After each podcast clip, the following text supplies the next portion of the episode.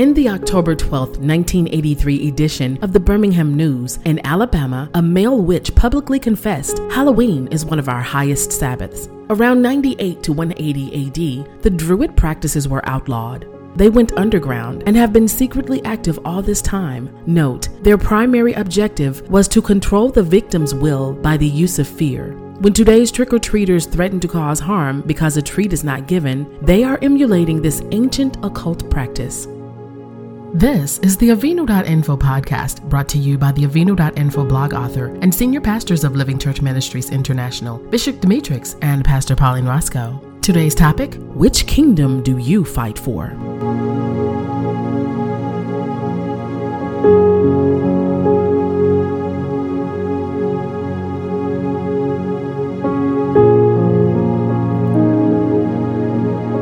Bishop Roscoe, our blog author, shares today As the Apostle John documented the descriptions of the events that were to come, Jesus Christ warned him of the contagious infections when one sets their affection on any likeness of doctrines of demons. Revelation 9 13 through 21 of the NLT reads, then the sixth angel blew his trumpet, and I heard a voice speaking from the four horns of the gold altar that stands in the presence of God. And the voice said to the sixth angel who held the trumpet, Release the four angels who are bound at the great Euphrates River. Then the four angels who had been prepared for this hour and day and month and year were turned loose to kill one third of all the people on earth. I heard the size of their army, which was 200 million mounted troops. And in my vision, I saw the horses and the riders sitting on them. The riders wore armor that was fiery red and dark blue and yellow. The horses had heads like lions, and fire and smoke and burning sulfur billowed from their mouths. One third of all the people on earth were killed by these three plagues by the fire and smoke and burning sulfur that came from the mouths of the horses. Their power was in their mouths and in their tails, for their tails had heads like snakes, with the power to injure people. But the people who did not die in these plagues still refused to repent of their evil deeds and turn to God. They continued to worship demons and idols made of gold, silver, bronze, stone, and wood, idols that can neither see nor hear nor walk. And they did not repent of their murders, or their witchcraft, or their sexual immorality, or their thefts. 1 Corinthians 10 20 through 22 of the Amplified reads No, I am suggesting that what the pagans sacrifice they offer in effect to demons, to evil spiritual powers, and not to God at all. I do not want you to fellowship and be partners with diabolical spirits by eating at their feast.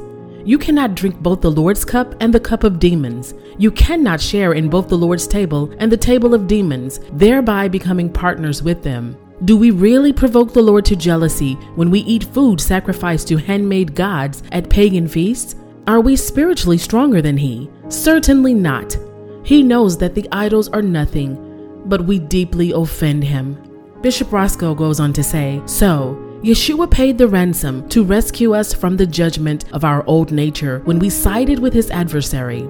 While our Lord and Savior delivered us completely from the devil's power, the contagious nature of particular sins, such as witchcraft, murder, and sexual immorality, will continuously encourage people because demon spirits will try to target them for reinfections.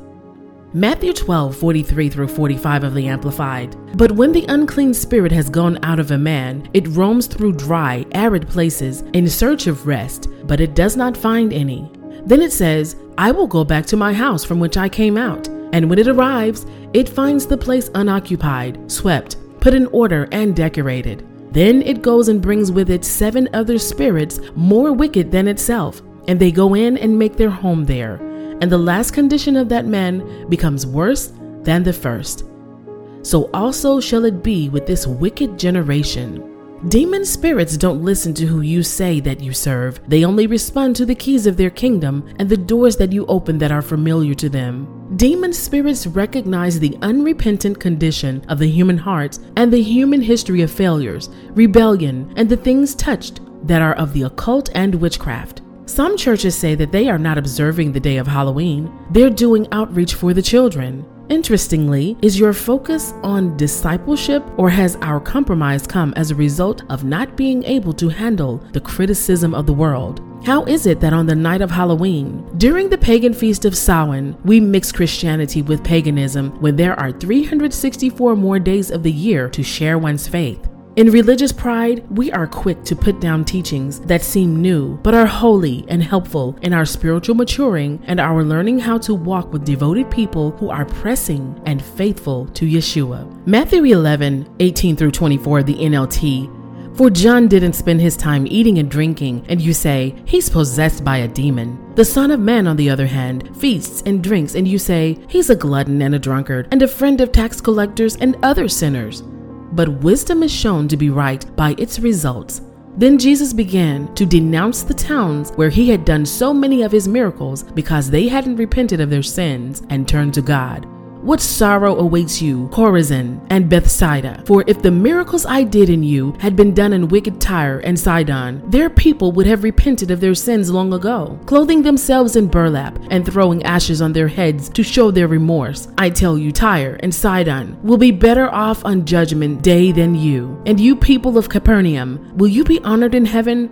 No, you will go down to the place of the dead. For if the miracles I did for you had been done in wicked Sodom, it would still be here today. I tell you, even Sodom will be better off on Judgment Day than you.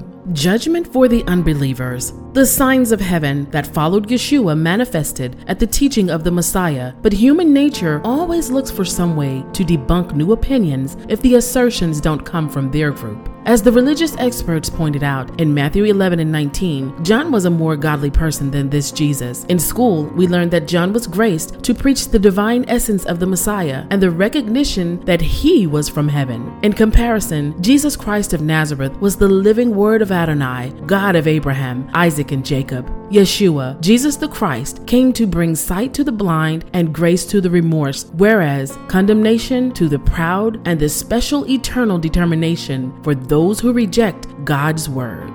A powerful synonym for the word remorse is guilt. In other words, since no one is perfect, remorseful people give God the glory for the additional truths to serve their Savior with a devout and saintly heart. Luke 5 31 through 32 of the NLT, Jesus answered them, Healthy people don't need a doctor, sick people do. I have come to call not those who think they are righteous, but those who know they are sinners and need to repent.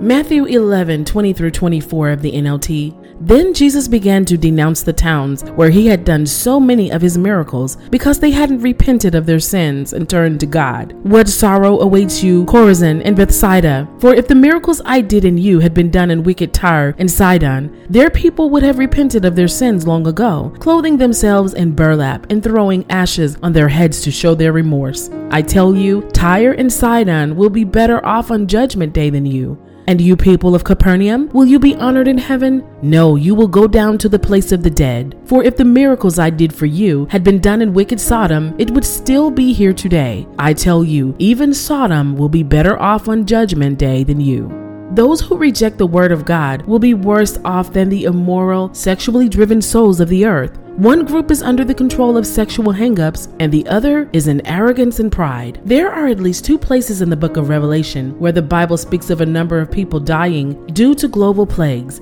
Authority was given to some type of spiritual being disguised as sickness and diseases, but accomplishing God's will. Authority is given to spiritual beings to kill one fourth of the earth's population due to plagues.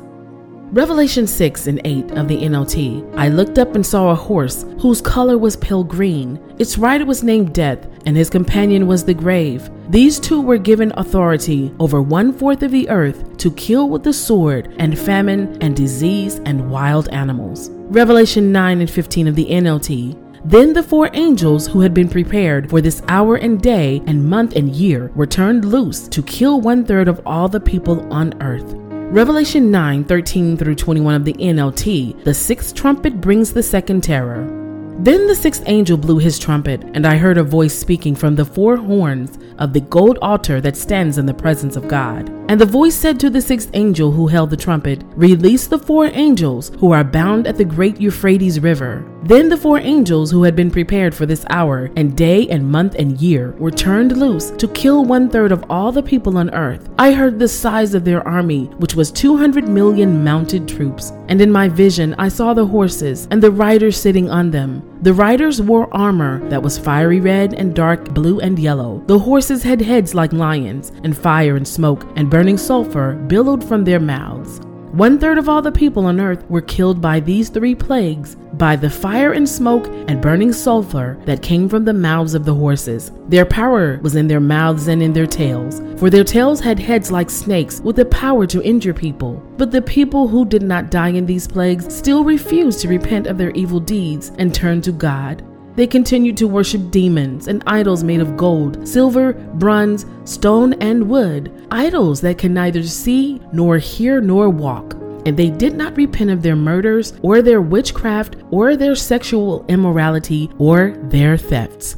Thank you for listening to this edition of the Avinu.info blog podcast. Special thanks to our authors, Bishop Demetrix and Pastor Pauline Roscoe, and to our editor, Val Gunter. We ask you to help us with a gift of any size. Many lives are being changed worldwide by this ministry. Contributions can be mailed to 401 Omega Street South, Birmingham, Alabama 35205, or visit avinu.info and click on the donate button to make a secure payment with your debit card, credit card, or PayPal account. Thank you in advance for your giving. Always walk blessed in the strong name of Jesus. To contact Bishop Roscoe by phone, please call 205 323 3733.